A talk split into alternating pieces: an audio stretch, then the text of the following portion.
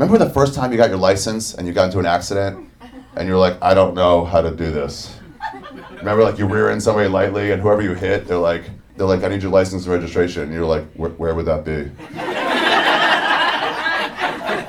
and it's not enough that you hit them, you still gotta like have them walk you through it. Like, can you help me with this? You can tell those kids anything, by the way. You can be like, I get your car now. You know that, right? Like, well, I like that you hit me, so I get your car. That's how it works. And they'd be like, yeah, I guess so.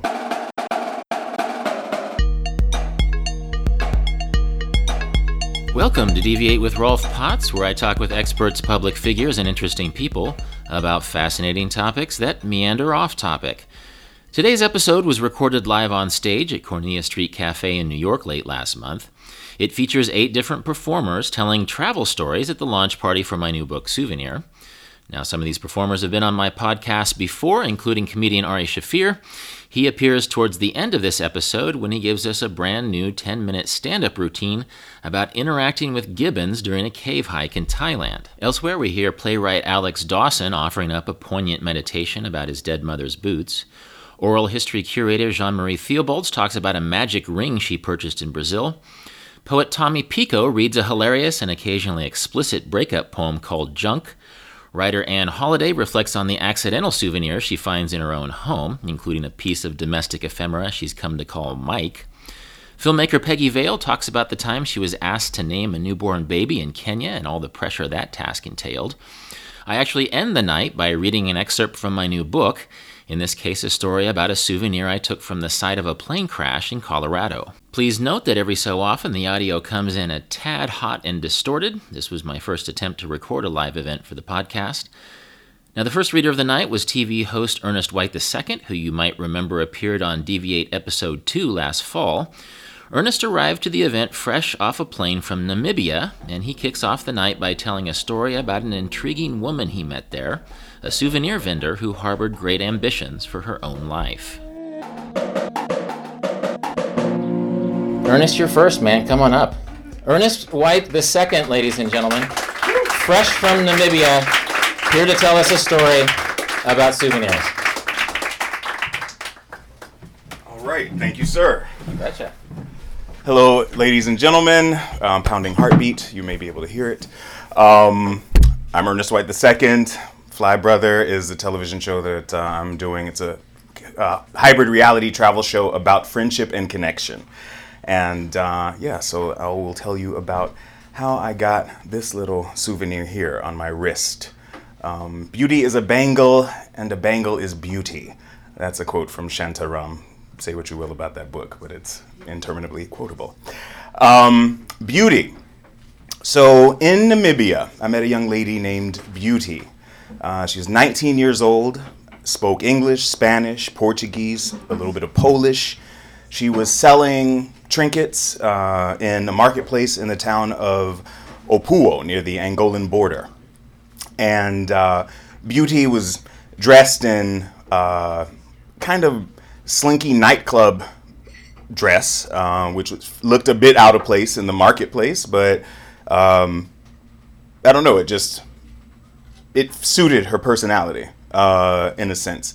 So we made eye contact. We started talking, um, and Beauty is of the Himba tribe. Does anyone know anything about the Himba tribe, or has ever heard of the Himba tribe? Nope. Oh, I, there's bright lights in my face. Uh, so, what do you know uh, most remarkably about the Himba tribe? Well, I think mostly what I know about them is from the movie Babies. Okay. Documentary, the, that there was a Himba mother, Mm. and uh, you know, it seemed like she anyway was living really close to the land with her family. Well, indeed. Typically, Himba women are bare breasted, and they are that way in the village as well as in town. And they paint their skins with uh, this ochre covering that uh, protects from the sun and also is a mark of beauty.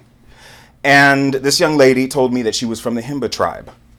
And I asked, Well, okay, you're wearing Western clothing. She said, Well, I'm in school here, and I want to be a doctor. And the reason is because there are not that many Himba doctors who go into the villages and take care of the people there. And so I wanted to be able to have a way for my community to communicate with the outside world and typically with healthcare professionals. So the only way to do that is to become a doctor.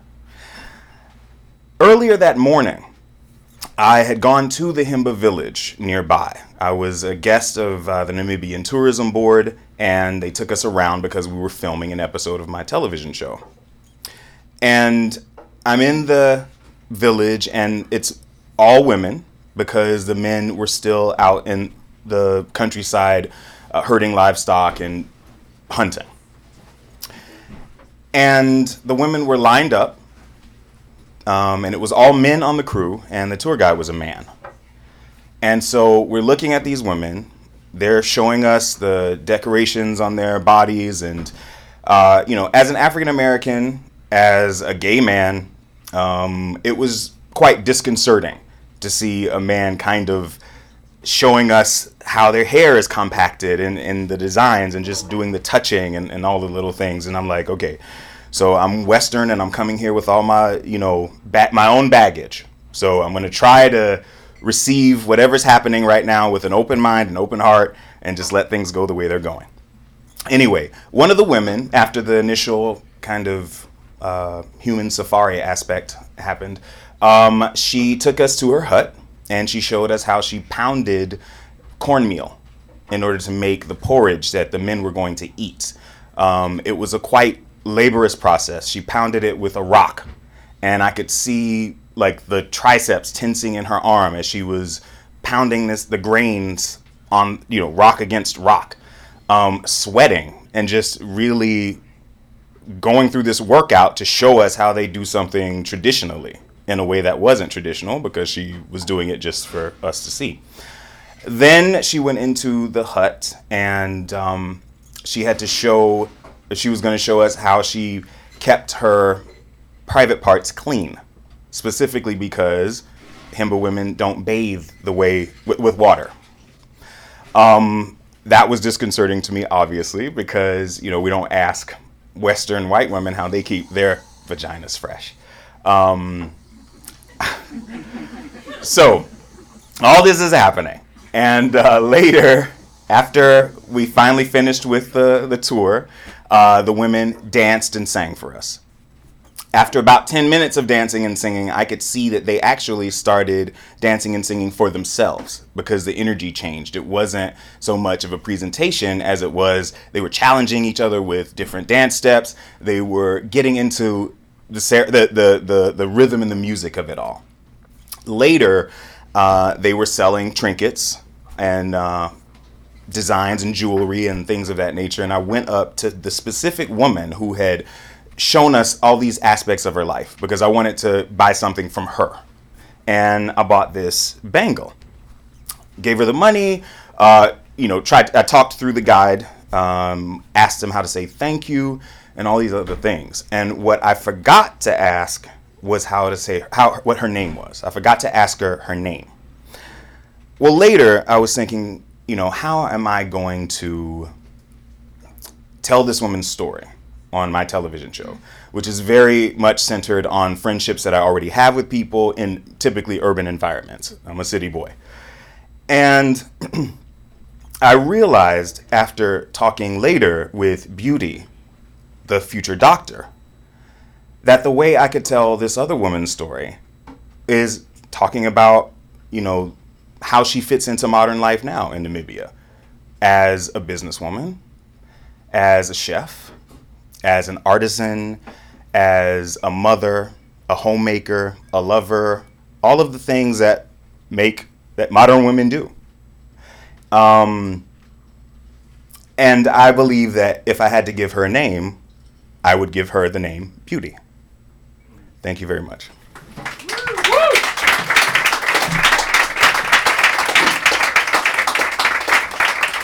Thanks, Ernest. I actually Namibia shows up in the book. It shows up in Souvenir. Um, and I was actually talking to Ari, who's going to speak later, uh, for my podcast about how I've traveled the world as a travel writer for almost 20 years now. But until I started researching this book, I didn't really talk to that many souvenir vendors. Souvenir vendors were just sort of a little bit of a of a nuisance on the edge of my other travel experiences.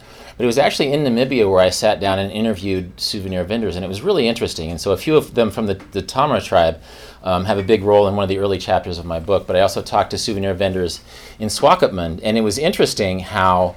Um, I think what characterizes us as travelers sometimes is the lack of time. And there was an extent in Swakopmund, Namibia, a couple years ago. No, that was last year. Um, the, the, vendors didn't really see me the first time I met them because they figured I would just be another person who was gone the next day. And then um, when I did show up the next day to interview them, I think they were sort of surprised that I actually came back because I think so many people are dishonest about um, when they speak to souvenir vendors, they actually lie to souvenir vendors about coming back and buying souvenirs.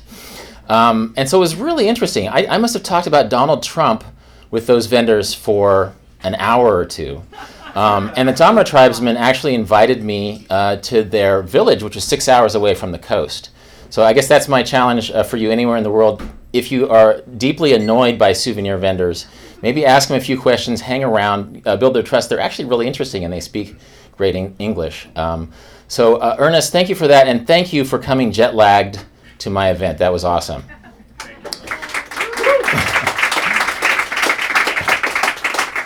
Speaking of jet lag, our next speaker uh, actually met Ernest for the first time at the Margaret Mead Film Festival for a film called Gringo Trails, which was made by our next speaker, Pegi Vail.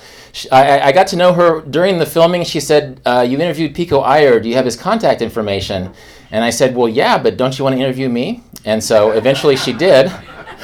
Um, and I'm in, in, Gringo Trails too. So she is jet lagged from a different part of the Antipodean world, from Australia. And uh, she's a professor, uh, an anthropologist at NYU. And Pegi Vail, come on up and tell us a story about souvenirs.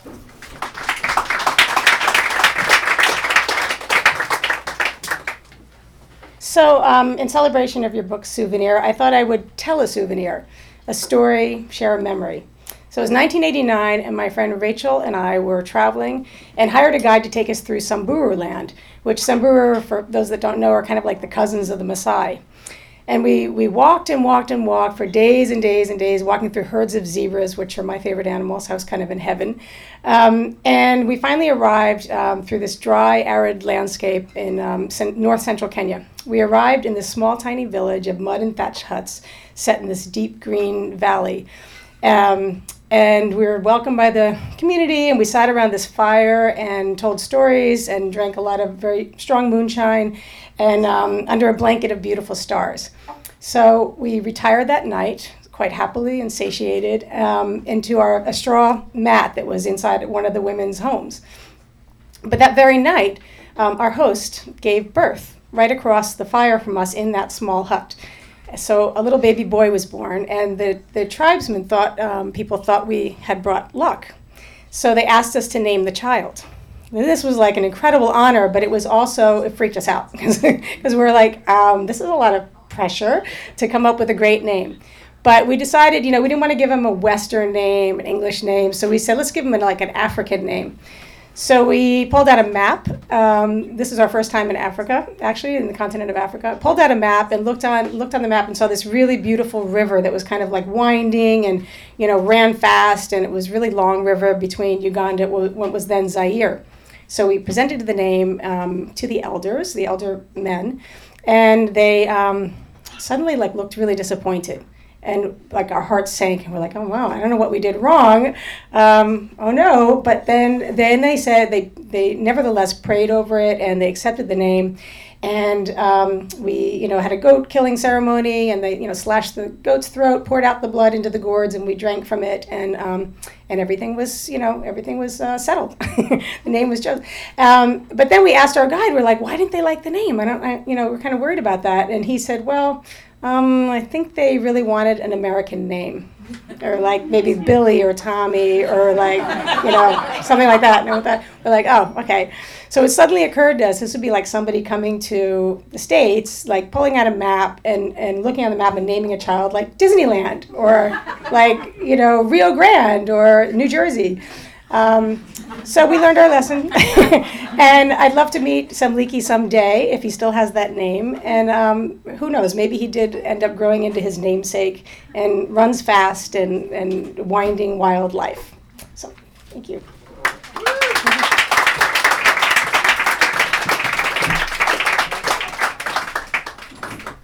I, I like to think that on that basis alone, there's like three people named Skippy in, in Africa ba- based on people who got to name African kids. Is Melvin here, Pegi? Okay. Do you want to tell a story, Melvin? I would love to. I'm super jet lagged. Okay. okay. And maybe it's bad luck to have three jet lagged people tell stories to begin the night. Um, but good to see you here, Melvin. Um, our third speaker is not jet lagged. Um, it's Ayun Halliday. I first knew her because of a book called No Touch Monkey and Other Travel Lessons Left Unlearned. Um, I've been throwing travel writers brunches since 2002, and I think Ayun has been to all of them. Uh, she is not just a travel writer, but also a comic artist and a theater performer and uh, a guidebook writer. I actually blurbed one of her guidebooks, and the other two people, the other three people, I think was Matt Gross of the New York Times, one of the housewives of New Jersey, is that right? And Stephen Colbert, who you dated when you were like 17 or something. So. so it's probably the only book that I will blurb in tandem with Stephen Colbert. But Ayun, why don't you come up and tell us a story about souvenirs?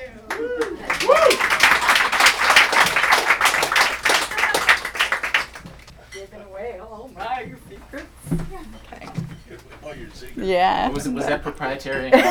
well, it's better you say it than me, you know. Um, very jet lagged. I just took the subway down from East Harlem. so, I thought I lost Mike last month. It, it was scary. He was there, he was there, he was there, and then all of a sudden he wasn't. And I was like, Where's Mike? He's not in his usual See, I have a rule put in place after a decade spent amassing souvenirs from the markets of Africa, India, and Southeast Asia, only to have them gather dust in small apartments in Chicago and New York. All souvenirs must be useful. If a souvenir cannot serve a practical purpose, it stays in the stall to await another sucker. Or no judgments. Perhaps the next sucker to come along will be a cultural anthropologist with a minor in dance, specifically Legong, someone who might actually wear that long fanged wooden mask rather than stash it under a variety of beds in apartments where wall space is at a premium, where one day you discover that carpet beetles have been busy devouring its waist length horsehair tresses, which were always slightly disturbing to begin with and out it goes. Or maybe I could take it to the Salvation Army? Though, really, who in their right mind would want that scary, hairless thing, especially after one of its eye sockets was fractured in the annual attempt to squeeze the Christmas decorations in atop it before putting the mattress back in place? Who would want it? Well, me, maybe. I, I like thrift stores. I like treating myself to unexpected things for the price of a coffee and a bagel. The local Salvation Army can't best your average grocery in Queens for that, hey, I'm in a foreign country feel, but it's still pretty good, and other people's abandoned souvenirs exert an undeniable attraction. For me, anyway. That tin tray rimmed with faded 1960s postcard images of scenic Taiwan the heavy iron thingy for producing cakes shaped like fish, still pristine in its original box from Tokyu Hands, a Shinjuku legend where I myself have shopped, though it would never have occurred to me to purchase one of these. I was too consumed by the heaps of children's stationery emblazoned, with mangled English slogans, which I bought by the ton and still have. I can't shake the notion that it's too good to use, the legacy and curse of a frugal Midwestern upbringing. A tiny gold plastic Buddha surrounded by plastic offerings in a palm sized plastic dome. I like imagining his journey from an unidentified Thai temple to a charity shop abutting a camo net draped gun emporium in Strafford, New Hampshire 25 cents. The elderly volunteer at the register kept asking me what it was for. Well, it's a reminder of all the times I passed through Thailand, but it also prevents me from having accidents on those rare occasions when I drive a car. As long as Buddha's on the dash, I'm safe. My husband doesn't like it, won't let me glue it down. Mm, that's probably why I haven't seen it in a while either. Probably got stuck under the seat the last time I missed an exit. I have faith that I'll find it again. I just need to work up the courage to reach up under there and grope blindly amid the petrified pirate's booty and other assorted souvenirs from the days my children, now 20 and 17, rode strapped into filthy car seats in the back. Not to get all velveteen rabbit on you, but some souvenirs, like Mike, take years to assert themselves as such. Mike is both time capsule and time traveler, a close spiritual cousin to another great lost souvenir, my mother's dampening bottle. An obsolete object, to be sure. Does anyone dampen anymore? Uh, basically, what it was was a cork stopper to which a tiny aluminum sprinkler head had been attached. I have no idea if this is the kind of item that you could buy in a hardware store once upon a time. I've inquired to no avail. My mother installed hers in a 7 Up bottle dating to the days when soda cost a dime and bottles were made out of glass. You fill this setup with water and put the little cork back in. And then when your clothes come out of the dryer all wrinkly, you shake it over them to re dampen them, roll it up in a towel, the clothes, roll them up in the towel, and then an hour later, you unroll them and iron them. My mother used to do this all the time. And God knows how this item became the most desirable artifact of mes temps perdus when ironing was a normal activity and my mother was married to my father. I think I have an attraction to homemade solutions. I'll always regret the ladle I didn't buy in an out of the way Tanzanian market where tourists weren't a thing but serving implements made out of empty margarine cans were. Also, the dampening bottle was more aesthetically pleasing than the basin sized plastic bathtub my father requisitioned to collect dead leaves in after my Tubsy doll stopped working. I had no particular attachment to Tubsy, whom my mother considered vulgar, but her bathtub lingered in the garage long after my dad moved on, a reminder of leaves left uncollected. And then we too moved. The dampening bottle moved with us, not once, but twice. And then years later, back in Indiana for a visit, I reached under the sink and it was gone. Hey mom, where's the where's the dampening bottle? The dampening bottle? Yeah, that 7 Up bottle with the thing in it. Oh, don't tell me you're gonna iron something. No, I just never mind. So the dampening bottle's gone along with 90% of the stuff dragged home from my travels, but I've still got Mike. Yeah, I found him. Here he is. He's a clothespin. It's got his name right there on him, if you can see well. Mike. Believe me, there's nothing I can't anthropomorphize, but that's not why I'm so attached to Mike. The story of Mike is when my daughter was little, she enjoyed playing school, an activity I encouraged by buying her a chalkboard and a bell and all sorts of other obsolete teachery things more suited to Little House on the Prairie than her own experience. It all went into a bin labeled school because that's what Montessori teachers do, I hear, separate shit into bins. Although, unlike me, they probably clean them on the regular, weeding out the broken, the no longer needed, the things that don't belong. Freed from parental oversight, India, that's my daughter, added to the bin as she saw fit and eventually her teacher's supplies grew to include some of the wooden clothespins I had purchased because they reminded me of my best friend Karen, who lives in London now, and who uses them to secure the tops of snack bags and cereal bags. This is how I practice self care, sandbagging treasured connections with daily, oft subconscious reminders. Other people do jewelry or tattoos. I do clothespins. India took a sharpie and labeled each purloined pin with the name of one of her half dozen or so invisible students. Most of them were familiar to me her friends Abby and Chloe, her little brother Milo, his friend Tayo. The only one I didn't know was Mike. I want to be clear that I was not overly focused on this activity while it was actually going on. I was much more likely thanking my lucky stars that she was quiet and occupied, leaving me free to work on my zine for a few minutes or vacuum up the black silt carpet beetles leave behind when they're chowing down on the shit you've stored under the bed. Actually, I only discovered the carpet beetles when we were leaving Brooklyn for East Harlem two years ago. I'd been packing for months, getting increasingly unsentimental about everything I'd come to possess in my half century on this planet. The carpet beetles were remarkably helpful there, much more so than the life changing magic of tidying up. The truth is, most of us don't need souvenirs of our travels.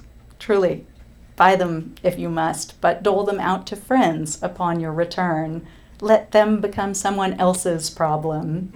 You know what makes a good souvenir of Uganda or Peru? The words Uganda and Peru. Every time they come up in conversation on the news or Facebook or an actual book book, you get to remember that you were there. But Mike? Mike is special, a reliquary. Mike pins me to a time that rarely comes up in conversation. Its other primary participant recalls virtually nothing about it. It's the difference between, you were in Rwanda and, oh, you're a mom. Do you have a mom blog? Uh, it seemed so dull as it was unfurling, but in retrospect, it was filled with strange meaning and insights. And I'm really glad Instagram didn't exist back then. I worry that Instagram is causing the Mikes of this world to go the way of the dampening bottle. And plus, I can use him to close a bread bag. That's how I nearly lost him. His utility. My daughter's off at college now, but someone in my household, my husband, my son, possibly myself, saw him as a stranger would, mistook him for something merely useful, and anonymous as anonymous as any folk craft banged out en masse for the tourist trade. He was discovered inside a bag of stale granola that nobody in the household likes. Maybe I should hang him on the wall. Thank you.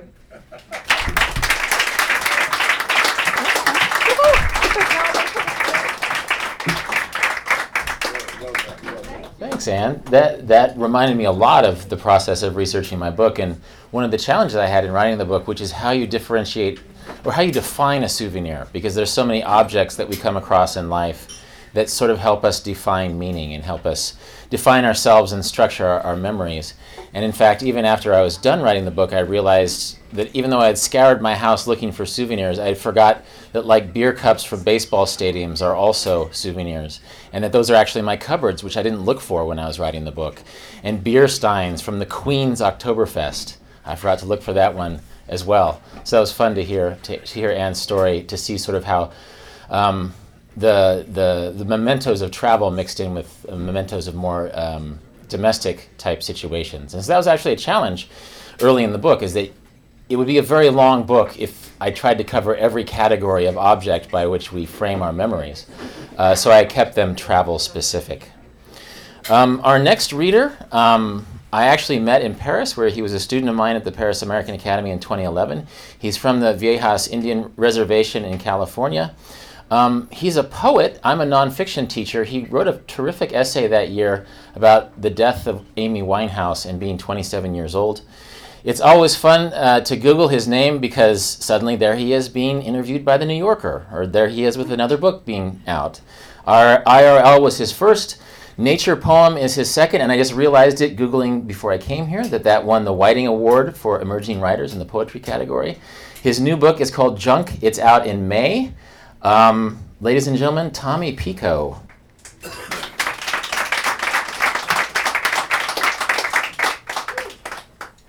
Thank you. Um, hey, what's up, everybody? What's up? Um, I'm Tommy. I'm tall. Don't worry, I'll keep this. I like to say I'll keep it um, short and sweet because I'm tall and bitter. Um, So I was really excited to hear that Rolf was coming out with a book and that it was called Souvenir because my third book is called Junk. It's coming out in May, and it really t- like it's a poetic redemption of junk itself. It's a long poem. It's 72 pages. It's all in couplets. It's you know it's also kind of about like the not like the souvenirs that you like in a way that um, collecting these things is a way to to make yourself at the center of your own universe. You know, and also just like the like that and, and uh, as a somatic experience, I did the life changing magic of tidying up while I was writing this book, just getting rid of as much stuff as I could. And understanding that, like, you know, it's not just like the, the physical souvenirs, but also like the memories of a relationship. It's a breakup poem in couplets. And so I'm just going to read a very short section of it. Um, I think you'll get it as, uh, as I go along. So, just for context, like a, break, a breakup has just happened, okay? Took us long fucking enough. Now I'm stupid and sugar free and realizing the only thing harder than writing is quitting candy. The only thing harder than quitting candy is walking all day and butter into bed in my body. But now that I'm fully inhabiting my cement, I'm finding the sacral joy of thinking into my rib cage. Convention says the book should be this long, but I'm only interested in writing as long as you want to read in one sitting. My aura is a strawberry shortcake dessert bar and the popular American corn snack Funyuns. My safe word is go to hell, Katy Perry. Pronounced Caddy. I'm writing a sitcom about butts and counting. It's called Number Two. The tagline is the tagline is turn the other cheek. Most times I'm a maniac. Other times losing an arm wrestling match. Sitting for longer and longer but paying less and less attention evolutionarily is a load easier to swallow with we. We've known for centuries that time is a bossy bird curdler. Protrude from the green and calling it bud Sometimes you need to read something more than once. My joint is Mary Jane. The theme is harmony of a gradient. Let's hold hands and walk to the water taxi and match in tank tops, but we call the tank tops wedges. And the wedges are a chipwich. And our cherry cokes are a summer afternoon where we can't do nothing but lean into the grass at the carousel park in Dumbo with the lap of the river and the dollhouse of lower Manhattan face fucking us while we neck and later face fuck. The days are burnt packets of fake sugar and faggot lands, and Sundays are the blurry worst. I'm taking notes in therapy like be more in the moment. Everyone, they say, is trying to quiet the buzz, but here in the white waves, in the ring of your absence, I chafe to chatter. I leap into a scream of swans rubbing their swan cocks against the water's ass. Starving junk in the sticky soda of my boy meat. Spit on that rock hard narrative, make it glisten. Fuck.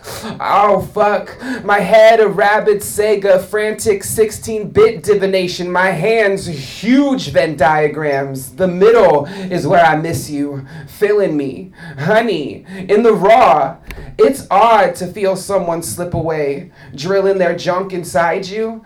The sky is still and shy and surfing. Newsflash! Predictions are insecure, but here are the rainbow road's possible paths. Come, Delta. Choke my loneliness, Daddy. More graphics, more resolution, more jagged shin cliffs, more anarchist sex dolls, more jewel teeth, more tears on the pizza, more hungry boys somewhere in the noise machine. The fat junk wags against my throat. Junk is charming in the hollows. A dude leans into me like cigarettes, half asleep. You know how some people are workaholics? Well, I'm an alcoholic. Today's jaw lick click clock stops. The syrup leaking from my moors. I mean pores. One more time, please. Can I please just ride one more time? I have the tightest, pinkest purse. Sorry, clutch. Let's play a game called Sociopath or Gay Man. Let's bottomless brunch. Let's let's let's pedal bagel with strawberry tofu, cream cheese, toasted snickerdoodle smoothie, fuchsia puree, adrenaline whole bellinis. I'll eat it, daddy. Baby, I'm the opposite of a foodie. I'm like a junkie. Thanks.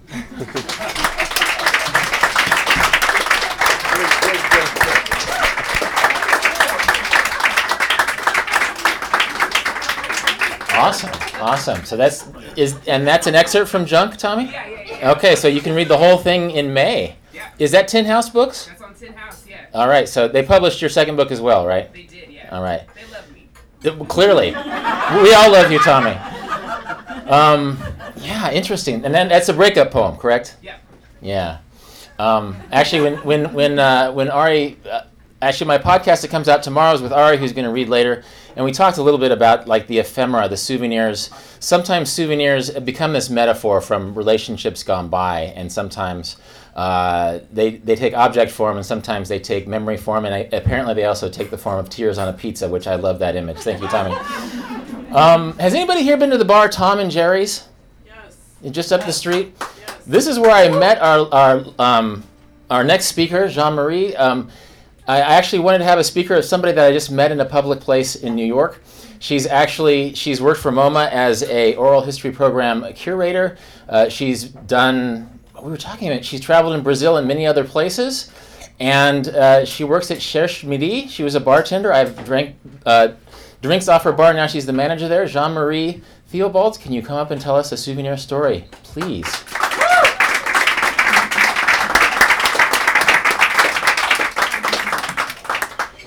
Uh, my name is Jean Marie, and I'm the bartender here. Well, now I'm the uh, the manager, but um, it's not a travel writer. But uh, Rolf uh, actually reminded me. Well, reminded me. I always remembered um, that there was a moment in time when I was a Fulbright scholar, and um, I got to pack my bags from New York and uh, move to Bahia, Brazil, and um, document uh, women potters in the rural hills of Bahia, Brazil, and the Recôncavo and all that. And I learned how to speak Portuguese and all that fun stuff. So consol- I just consolidate that. So I'm thinking like souvenirs. You like get this email from out of the blue, and he's like souvenirs, souvenirs. And I'm like going through my house. I'm like souvenirs, souvenirs, souvenirs, souvenirs. I, I didn't bring very many uh, souvenirs back from Brazil. Even the first time I went down, I mean, I, um, I brought food back. Like I, um, like my mom's obsessed with food. Like my letters home to her back when you know you wrote letters and licked them and stuck them in the mail on uh, little thin pieces of paper for airplanes.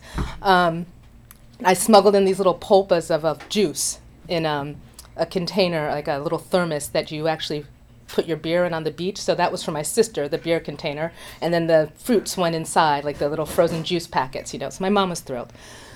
I kept thinking, and I'm sitting there and I'm thinking, and I'm doing this thinking, thinking, thinking, thinking. And I realized it was my ring. Um, so when I got down to Brazil in 2001, um, you know, they, uh, I've been studying Portuguese. You know, you're studying Portuguese in classes, and um, I realized when I got to my little, I was like a hotel apartment, that you know you can't drink the tap water and you have to go out and buy your own water. And I was terrified to go and buy some water. You know, to go down to the store and that that basic interaction of your first day. It's like, eu gostaria comprar água.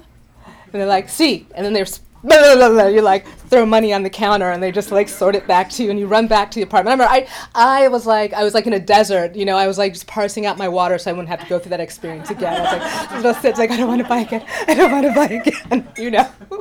I got over it. Um, fortunately, because I had some really wonderful friends, um, Freddie Abrio, um, who worked at this uh, place called the Institute Mauarts, and he knew that I wanted to um, to find these communities of women that make pottery.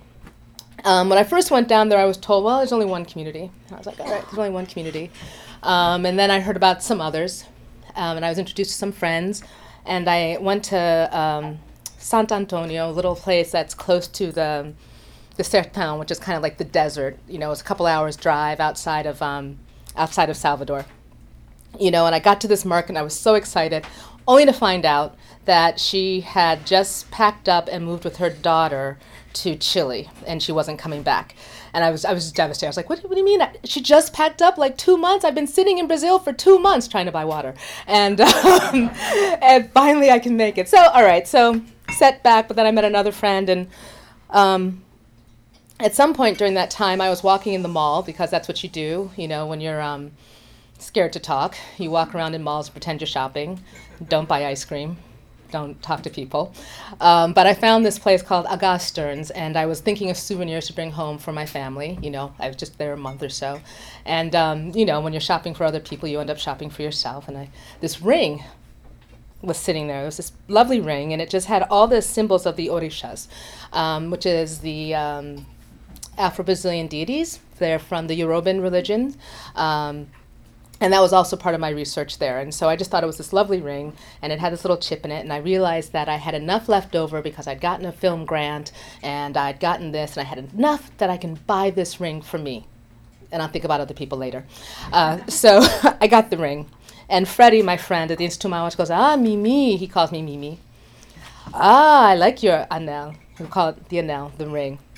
And he would tease me about this ring endlessly, endlessly, endlessly.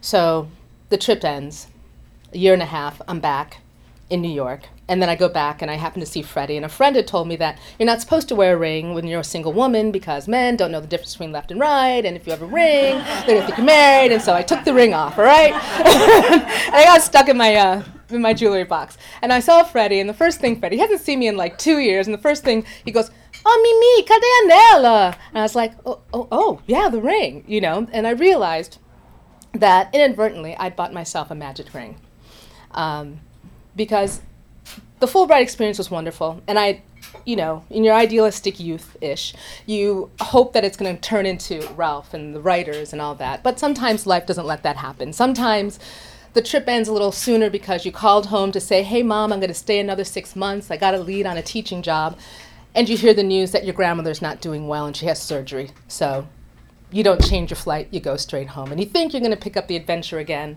but you get scared or you're just worried about losing that loved one, my grandmother. So you stay and you work and you maybe you bartend, you wait tables and you do a little bit, a little bit of that. And you're not in the place where you thought you would be, but then you turn your ring and suddenly you're sitting down in the middle of this rural family's living room, this family that you met driving down the BR 101 with your friend who would just stop at bus stops and say, Do you know anyone that makes pottery? That's how I found everybody. and she would say, and they would say, oh, yeah, go here, or no. And so we found this one community. Um, and, uh, you know, I, I uh, you know, so it was the first community that I actually found after the Chilean woman. And I was so excited. I had my car rented, I was driving, and they gave me a language assistant because remember I had the water issue. And so I had a, a, language facilitator with me, but I've been practicing my Portuguese. I've been speaking Portuguese. I didn't have a lot of American friends there.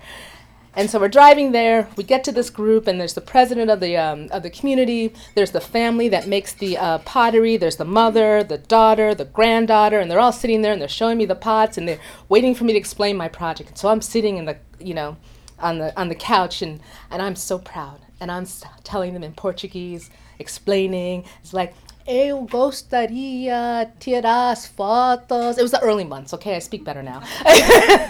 and I was using my proper Portuguese. I'd study this and all that, and they're all smiling. They're all nodding at me, and I'm all like, yay, I'm doing it. Mimi, you are doing it. You are here. You are speaking Portuguese. You've got your camera in the car. You are you are just another Zora Neale Hurston. There you go. And they're all laughing. Yeah. and they're all laughing and nodding with me. And suddenly, the president of the Morador situation turns to my language facilitator and goes, What is she saying? and she explained for me, and they let me take their portraits. But they actually turned out to be like lovely, wonderful friends that I would spend um, days at a time the, with the community. And they would always make like this lovely lunch, or they'd send me home. Like I had this little fiat, you know, and um, they were they would make their pots, the pottery. That was just like they did it in memoriam. Um, it was a, just a tradition that they remembered, and they did it for all the women that did it before. And it was no longer the way they sustained their lives. So they're basically just uh, they're they're farmers, subsistence farmers, and they went down to markets and uh, to marketplaces. And so with, when I would go back to Salvador, my car would literally be loaded down with with um, fresh oranges and, and green coconut water, you know, just like just everything. Like the back, it's like the front tires would kind of like be off the ground. They loaded me up so much, and I have a magic ring. So even on the bad days when you're thinking like, well, what am I doing with my life? You know, I, I turn that ring and I can be suddenly I remember Freddie, Freddie who passed away, a dear, dear friend who every day we would have lunch together and he would just talk. He talked a mile a minute. I love Freddie. And um, he would always laugh because um, they called me, um, my nickname there was uh, Quasi Baiana, so falta, so falta Hebola. So I was the, almost the Baiana, the Brazilian woman, the Baiana woman. I just didn't walk with the like slow swagger. I walked like a New Yorker, just fast, fast, fast, fast, fast, fast. And I always arrived everywhere sweaty and out of breath. They're like, slow down, Menina, slow down. So that was, I want to thank Rolf for uh, reminding me that I have a magic ring. And that's kind of what the lovely thing is about souvenirs. It doesn't matter if it's a rock that you found on the beach. It it's just like that touchstone that reminds you of what you can do and what you have done and what you can be proud of and what can make you laugh.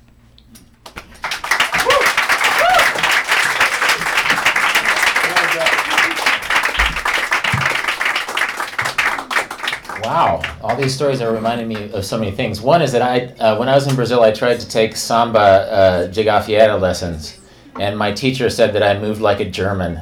Um, and, and she said that the Brazilian soccer players, all their moves are below the waist, and the German players, like all their moves, is above the waist. And it's like, yeah, you know, Ancestry.com, you, you nailed it. Um, but it also reminds me of how um, in the book, uh, scholars who study souvenirs say that, that souvenirs are actually a comfort ritual, that shopping is something you can go to a place in a faraway place that maybe confuses you, maybe a place where you're not really sure how to order water and are a little bit bewildered by it. And spending time in a place shopping for things that you might envision in your home back home or giving to loved ones can be a way of negotiating comfort with a faraway place. So it was funny to hear that in Jean Marie's story. This is usually this is a monthly Bennington reading series, but this guy is our only Bennington guy. I actually went to grad school at Bennington with him quite a long time ago, and man, it's been almost 10 years since our class started. It's been nine years. Good grief. Um, he owned the coolest bookstore in New Jersey from 2004 to 2012, the, Racon, the Raconteur, which is now sort of a touring drama and uh, radio stage play, uh, stage play troupe. Uh, he's a playwright. He writes uh, young adult stories. He is a professor at Rutgers. Alex Dawson, come on up.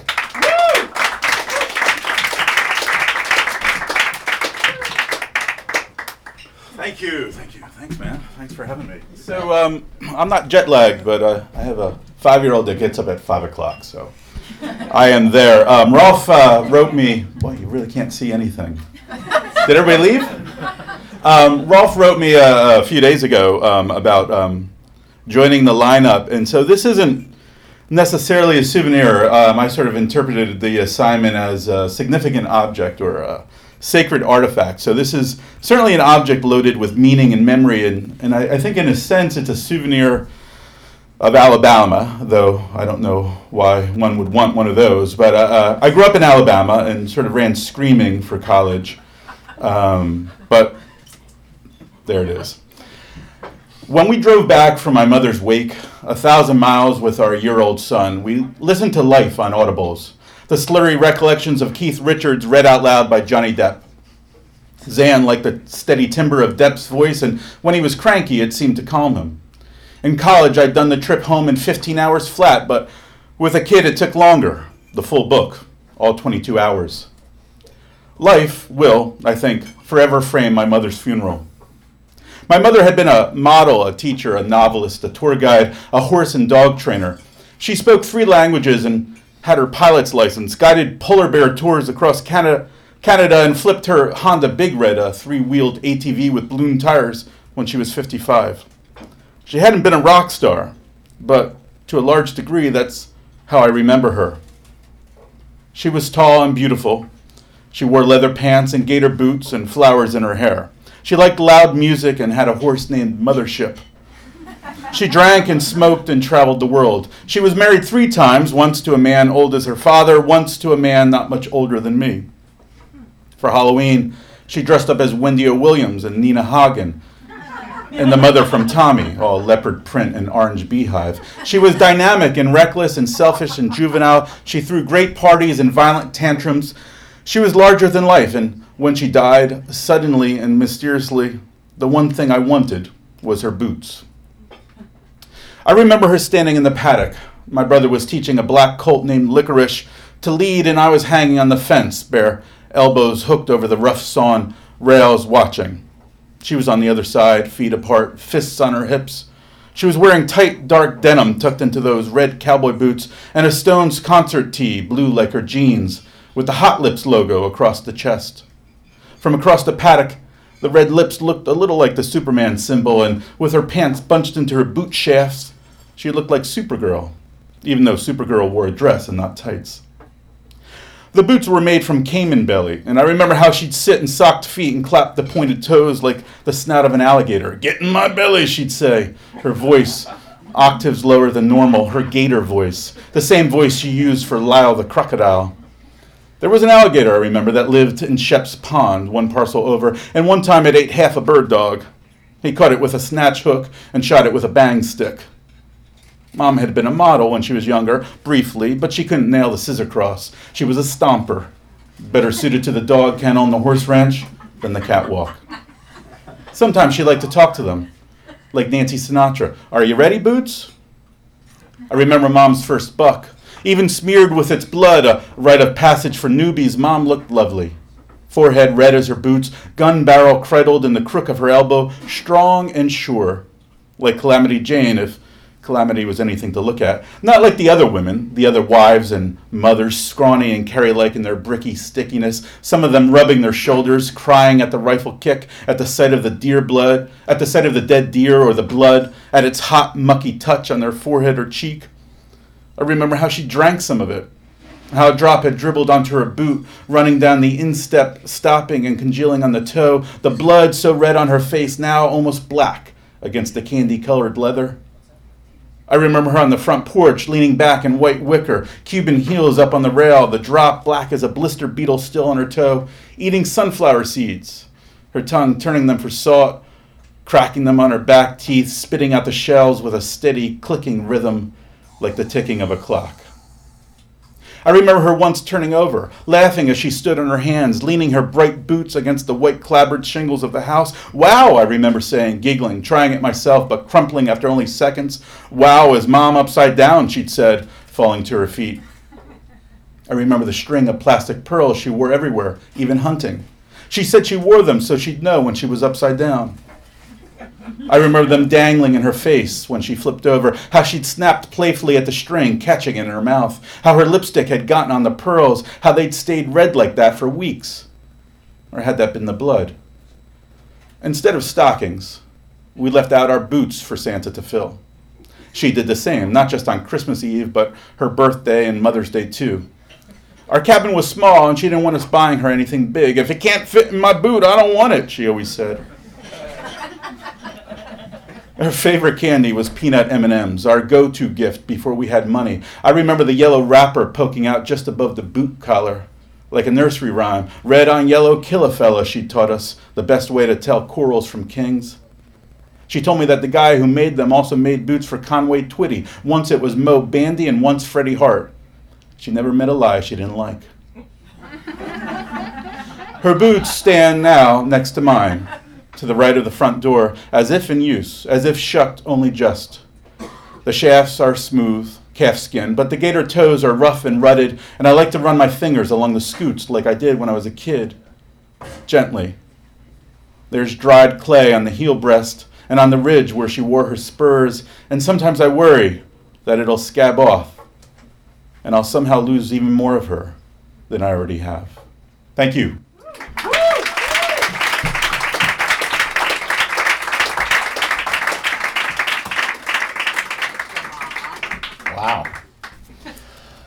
I actually, um, I've been to places where I've actually bought souvenirs, but nothing evokes the place quite like the boots I wore when I was there, being a boots guy. And actually, my book has a lot about um, how, actually, what I'm going to read later um, talks about how certain souvenirs and certain objects evoke certain people in life.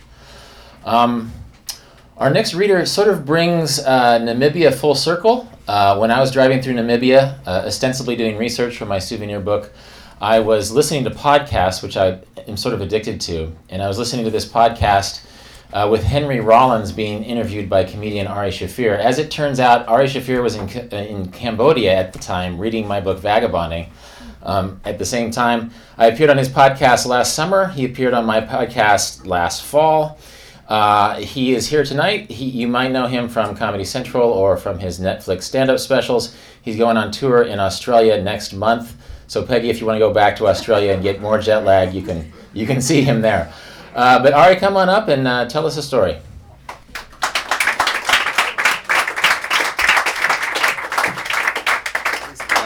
Thank you, everybody. Okay, first of all, I misunderstood the assignment. I thought we were supposed to sell souvenirs. So, if you guys want Empire State Building shot glasses, I have them outside for seven dollars each. All right. All right, so I, I didn't know which one to tell. I like getting souvenirs when I go places, but only like something small, especially when I'm traveling, like with just one backpack, because there's no room. There's no room. That's the biggest problem. There's no space. You like buy something, you're like, I gotta shove like shove something off. You know, there's only so much area. So what I generally buy is little like fridge magnets, because I can travel with them. Um, I'm not gonna tell one about that. I'm gonna decide. Uh, I was in northern Thailand um, in this uh, place called uh, the Cave Lodge. This T-shirt I'm wearing right now, actually, from there. So this is my souvenir. Uh, it was cool. It was uh, this Australian guy discovered it. This piece of like land in uh, for sure. I've turned this off in um, northern Thailand, like a, like three hours north of Chiang Mai, uh, where there was this cave, and he asked the locals if he could have some area, and they're like, "Yeah, you can't grow corn there. Fucking do all you want, stupid Australian." And they gave him this land. He just started cave tourism there, and uh, it's it's long to get there. It's far away, but it's fucking worth it. He just takes you on like explorations. He's trained locals on how to like give these like cave tours. You go for six hours in this like cave, pitch black. Um, it's rad. It's awesome. And I stayed there for like three days, just meeting other travelers. That's the funnest part about traveling is meeting other travelers. You try to like get into like locals, but it's not always possible. But other travelers you can meet all the time. You meet really interesting people, and you also meet really garbage people too. Uh, so this story is about the garbagest person I met uh, in my entire four months there. It was this Czech model. Models are awful people. I don't know if you know any. There are a lot in New York. They're just they're dumb and they think they're self-important and they're not. This one, this Czech model. First of all, everybody has different pastimes. Her pastime was selfies, um, which I get. If you're that hot, who are you gonna take a picture of? Fucking ugly ass anyone else? No. So all she did was that. You know how someone say something to you that's so stupid you can't even look at them? She would say things like that all the time. Like she would like she would leave her passport out on her bed, and we're like, you can't do that. Like you need your passport. She goes, Asians don't steal. None of them? There's almost two billion of them. None of them steal? She's like, I don't think so. I'm like, all right, whatever. And then uh, one time we are like, uh, it was dark and there was a moon out, and she goes, how come the moon is sometimes a C and sometimes an O?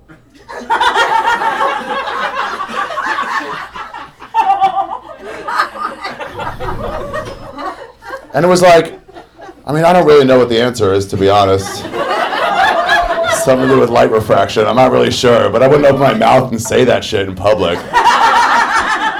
This woman was so fucking dumb. God, and it wasn't just me. Everybody hated her. We all looked at each other like, "You heard that, right?" It was like this, this like, this thing that brought us together. So they had this deal at the Cave Lodge. If you go on three, uh, if you go on three hikes, you get a free T-shirt, uh, which is like, what, I'm not interested because plus I have to shuttle some other T-shirt to get it. But I was like, nah. I know, I got it. I'm telling you how it's gonna go. I'll get there. Like, but you have one. I have a hole in your story already. I understand. So I did two, and I was like, I'm out of here. And then I was like, you know what? There's this one other like cave exploration. This one cave that the owner John was like, you should really do it. I'm not gonna be going. My my guide will, will take you guys there. And I was like, I don't know, maybe. And he was like, you get the free T-shirt. I'm like, John, I'm not interested in the free T-shirt, man. That's not why I'm here. Um, but these other people I met, they were from like Montana or something. Like we're all going. They were all cross country runners, and I was like, all right, you guys are cool. I'll go with you. And the Czech model was like, if you guys are going, I'll go too. I'm like, god damn, fucking fuck.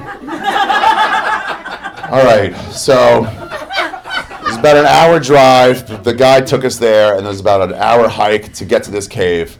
And then we go, and it's six or seven hours in that thing. And every time he stops, there's a beautiful like stalactite. This guy had this like light fixture that he could like show these stalactites and stalagmites. And we take a quick picture, and then we move on. But the fucking model took like 40 pictures. She would like go in different poses. It slowed us down. It was honestly, if you met her, you'd understand more. But uh, whatever, we got through it. It was fine. We got through it. On the way out, uh, the guide was like, "Hey, just so you might might know, there might be gibbons here." And we're like, what are gibbons? Like, these monkeys. This is broken English. But uh, he went to his back of his truck and he pulled out this like huck of like bananas, like a branch with like 50 bananas all around it. And he gave us each like five or six bananas. And he was like, he let out a gibbon call.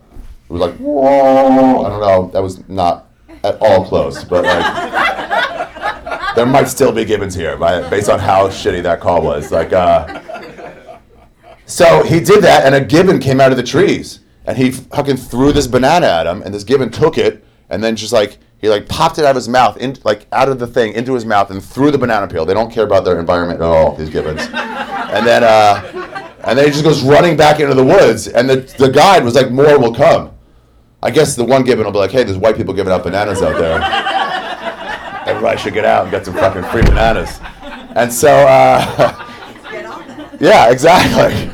And so they came, they all came, and they're all in the trees, and it was awesome. You just take your a, a banana, and he was very clear. He's like, "Do not get too close. These are wild animals. They're about that high and uh, tall is the answer, and uh, and uh, you just throw it to them. They catch it with either their hand or their foot, and they just pop it in their mouth. Again, littering like crazy. They're like New Yorkers, and um, it was pretty rad. And the guide was like over there, and then I just hear him go, "Let go, please!" And he was looking past me, like over this direction and it was the Czech model he was looking at.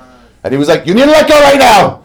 And she was wrestling with a banana, with one of those gibbons, like not letting it go.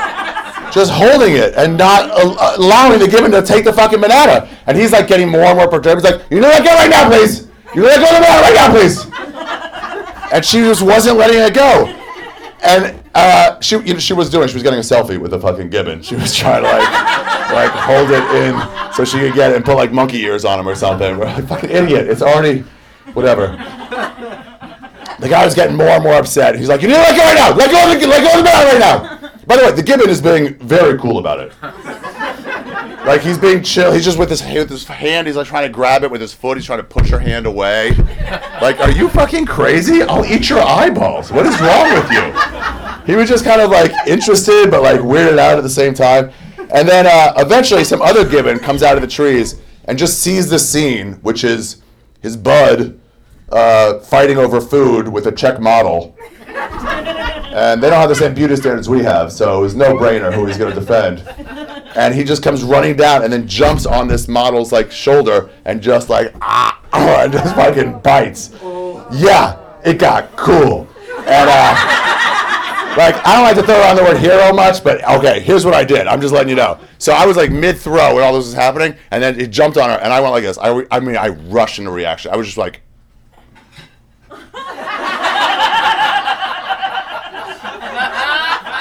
I mean, not a not a part of me even thought to do anything. It was just like, wow, look at this. Uh, the tour guide, uh, he took a banana and he threw it at the gibbon. It hit him in the chest, which he didn't like. And he jumped at the tour guide and tried to slash at him. And he blocked it and threw him off and threw him like three bananas. And that gibbon was like, "Yeah, motherfucker, you know what's up." And he like he like went into the woods. Uh, the Czech model let go of that banana, and that gibbon went away. And then we all just stared at the Czech model, just looking at her. And she was like, she goes, she goes, what? We're like, what, what do you think? What? Why, why do you think we're looking at you now when we weren't looking at you 30 seconds earlier? Can, can you think of anything that happened over the last minute or so that would make us look at you? The fucking gibbon attack! Do you remember the gibbon attack? And we're like, you gotta go to the hospital. And she was like, no, I do not have to go to the hospital. Like, we're like, what are you basing that information on? you have to go to the hospital. For sure, you gotta go to the hospital. And she's like, guys, you're starting to worry me. I'm like, we should worry you. You just got attacked by a gibbon. We're not the ones who should worry you. Uh, mostly the gibbon reaction is what should worry you. And uh, she was like, what happens if I don't go to the hospital? We're like, you'll get rabies. And she's like, and then what? I'm like, and then I don't know. You'll get, you'll bite us and we'll get rabies. I don't know how rabies works. Maybe you'll die. That'd be the best case scenario. But like, you gotta go to the hospital. By the way, this uh, this hostel we're staying at, this cave lodge, it was like remote, so there was only like this, there's no place to eat around there. They had dinner till eight o'clock, just so you know, uh, and that was it. If you don't get back by eight, you're going hungry. You get the nuts you have in your bag, and that's it. So uh, we're like, you got to the hospital, and she's like, it didn't break the skin, fucking blood gushing down her head. Yeah, and. So we're driving back, and then the, the guide is like, uh, we can stop at a, we're near a hospital, and so he does. He stops near a hospital. He goes about a mile up this road. There's a hospital. He wrote down like what happened. He goes, show that to the to the doctor, and he'll give you, I don't know, a thousand shots or something. And she gets out of the back of the truck and she like looks back at us with just like a wounded, lost look in her eyes. Just like, remember the first time you got your license and you got into an accident and you're like, I don't know how to do this. Remember like you rear end somebody lightly and whoever you hit, they're like, they're like, I need your license and registration. And you're like, where, would that be? and it's not enough that you hit them, you still gotta like have them walk you through it. Like, can you help me with this? You can tell those kids anything, by the way. You can be like, I get your car now. You know that, right? I'm like, well, I like that you hit me, so I get your car. That's how it works. And they'd be like, yeah, I guess so. Yeah. Anyway, she had that look in her eyes, and she was like, will any of you, will any of you come to the hospital with me? And we're all looked at each other. We're like, we're not, we're not alone thinking, no way, right? Yeah, okay. We're all, and we're like, no, we will not be coming to the hospital with you. And she was like, why? We're like, because dinner only goes till 8 and it's 7.15 right now, and we're fucking hungry. And then she was like, but what will I eat? We're like, you still got four bananas left. I don't know what to tell you. And then as soon as I got back, John, that guy, was like, do you want one of those t-shirts? I'm like, yeah, motherfucker, I earned it. Give me a fucking t-shirt. So that's what I have here. Thank you very much, everybody. Thanks, Dolphy.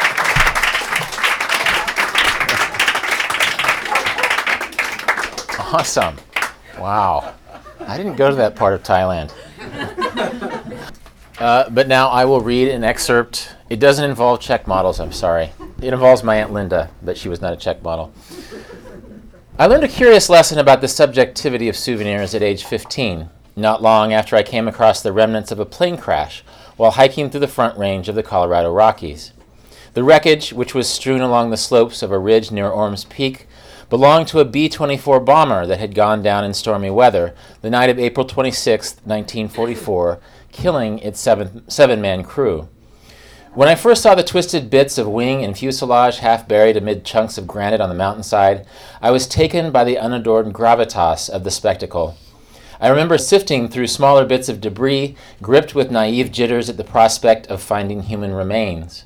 To my relief and mild disappointment, I didn't find any bleached bones or yellowed teeth, though I did find a small rusted aviation fuse box, which I scavenged as a souvenir to show to friends when I went back home to Kansas. To my chagrin, none of my Kansas friends took much interest in the old fuse box.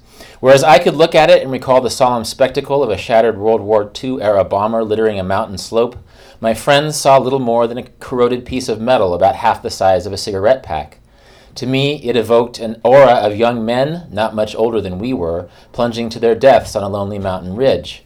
To my friends, it looked like a rusty bit of junk that could have once belonged to anything. Part of the problem here was that my friends knew that I hadn't just randomly stumbled across a plane crash in the Colorado Rockies. I had been hiking there, along with some other teenage boys and a college aged trail guide, as part of a church camp I attended each summer. If there had been any uncertainty or tension during the experience, it had come from the fact that my camp counselor had implored us not to take souvenirs from the crash site. I had secretly pocketed this fuse box in the hopes of sharing the grim emotional energy of the site, only to discover that it didn't mean much away from the rest of the wreckage. This disconnect, and that is, the inability of most travel objects to evoke meaning to people who weren't there, is why souvenirs inevitably carry a personal resonance that can't be replicated at a broader social level. In a sense, the souvenirs I've collected at various stages of my life have constituted a haphazard museum of my own way of looking at, being in, and making sense of the world. Unlike a more formal museum, nothing is ever labeled, and I don't have a system that dictates which items will be displayed, or where, or for how long. With the exceptions of some masks I bought during my early years of living and traveling in Asia, none of my travel mementos have been collected in a systematic way. They have, rather, been acquired in spontaneous moments of inspiration for reasons I sometimes have trouble describing. To accumulate souvenirs in a more methodical way would, for me, be at odds with the joy of collecting them on impulse. I suspect that my way of collecting souvenirs is normal. A popular assumption about travel mementos is that they are a form of conspicuous consumption. This notion, that souvenirs are somehow status objects aimed at other people, might hold true for certain meticulous, self conscious nouveau riche travelers, but I'd reckon most people collect their most meaningful souvenirs in ways that are surprising even to themselves. We might collect and curate our books, vinyl records, or antiques in ways that easily make sense to other people, but our most personal travel souvenirs have a way of defying easy classification. A short section of my wall in my living room, for instance, features a wooden boomerang and three Aboriginal dot paintings I purchased in and around Alice Springs in 2005. Look closely, and you'll see that the dot paintings are quite basic, with no individual flourishes on the part of the artist. The boomerang, which I now realize was probably made in China, is non functional and features machine stenciled kangaroos. They are the very items a person might buy after a few minutes in any Alice Springs gift shop. To all appearances, they say simply, I went to Central Australia. In truth, these souvenirs were never really about the part of the world where I bought them. Earlier that year, in the spring of 2005, I had come to own a home in Kansas, the first house I could really call my own. I had already hung up the Asian masks I'd collected in my early days of world travel, and I wanted to add a new cultural texture as I remodeled my house. That I bought Aboriginal dot paintings in Australia was thus connected to the simple novelty of possessing a wall where they could hang. My boomerang dot paintings might evoke a vague sense for Australia when I look at them, but more intuitively, they remind me of the understated pride I felt when I had come to own a home of my own. Walk through my house now, and you'll see all manner of souvenir displays, little museums of the personal that evoke private associations I could never communicate to people who haven't directly shared my life experiences. One travel memento I have on display is a 1980s topographical map depicting this, a section of central Colorado. It hangs innocuously alongside other maps in the mudroom at the back of my house. And in a certain sense, it's interesting for its the bygone elegance of its artistry and the secret language of its logic, the way its curved lines evoke abstractions that can be made concrete only on backcountry trails with the help of another bygone technology, the compass. When I look at this map, I don't just think of orienteering or that small section of Colorado. Instead, I think of the wreckage of that B 24 bomber near Ormes Peak and how I felt when I first saw it at age 15. As it happened, the way my friends reacted to the rusty aviation fuse box planted a seed of regret that took root and blossomed in the years that followed. For some reason, I couldn't look at the fuse box without the sense that I had somehow desecrated the scene of the crash by taking home a part of it. In the months after I first brought it home to Kansas, I removed it from the collection of souvenirs I kept in my bedroom and put it into a box in the closet. But it didn't feel right keeping it there either, and four years after plucking the plane crash remnant from a distant mountainside, I took it back to Colorado. By that point, I was now a counselor at the same church camp. It was now my job to lead teenagers through the Colorado wilderness, and, when the occasion was appropriate, to show them the site of the plane crash. One August afternoon in 1990, when I was doing just that, I unceremoniously placed the fuse box back amid the wreckage. As a souvenir, it hadn't just failed to inspire my, the imaginations of my friends, it had left me feeling unsettled by the notion that it didn't really belong to me. Now, when I want to remind myself of the person I was the summer of my 15th year, I can simply walk out to the map in my mudroom, trace my fingers along its curved lines, and on my own private terms, dream myself back into the moment that first made that place meaningful to me. Many months ago, when I first started to research this book, my father's older sister, Linda Ireland, died at age 83. Aunt Linda was a smart, funny, feisty woman, a voracious reader who couldn't be bothered with a euphemism when a swear word would do. When I was seven years old, she, along with Dale, her second husband, took me to my first Kansas City Royals baseball game. And when I was 13, she encouraged my nascent interest in writing by slipping me Stephen King books. She and I faithfully swapped handwritten letters back in the days before email, a correspondence that stretched from Kansas to Oregon to Asia as I grew into adulthood. A few weeks after her death, her son invited me to his house to go through a few boxes of my aunt's belongings and keep whatever interested me. By this point, most all of Linda's possessions had been sold off or handed down to her children and grandchildren. What was left over in the boxes were items without much practical utility or resale value, mainly photo albums, scrapbooks, and a handful of souvenirs that her immediate family had not been interested in keeping. Looking at those items, I was struck by how much of what we collect in life ultimately becomes depleted of meaning. Without any sense for the memories or the desires that led Linda to save those keepsakes, they felt like a sorrowful menagerie of lost objects. I ended up taking a small alabaster elephant, which I now keep, perched on a coffee table in my living room. Like all the souvenirs I keep in my house, that alabaster elephant has come to take on multiple meanings. It is at once a reminder of my Aunt Linda, a narrative cipher, and a memento mori, a reminder that the things we own, like life itself, can only be appreciated in real time on ephemeral terms. I see that carved elephant as I might see a fistful of dirt from a chapel floor in Jerusalem, as an object that once gave concrete meaning to experience, only to once again and inevitably be rendered abstract by time.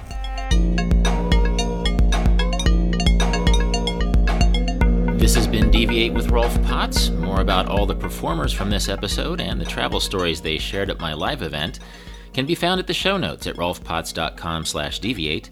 And as always, you can contact me with insights or questions at deviate at rolfpotts.com. This episode was produced by Justin Glow. Music is by Cedar Van Tassel.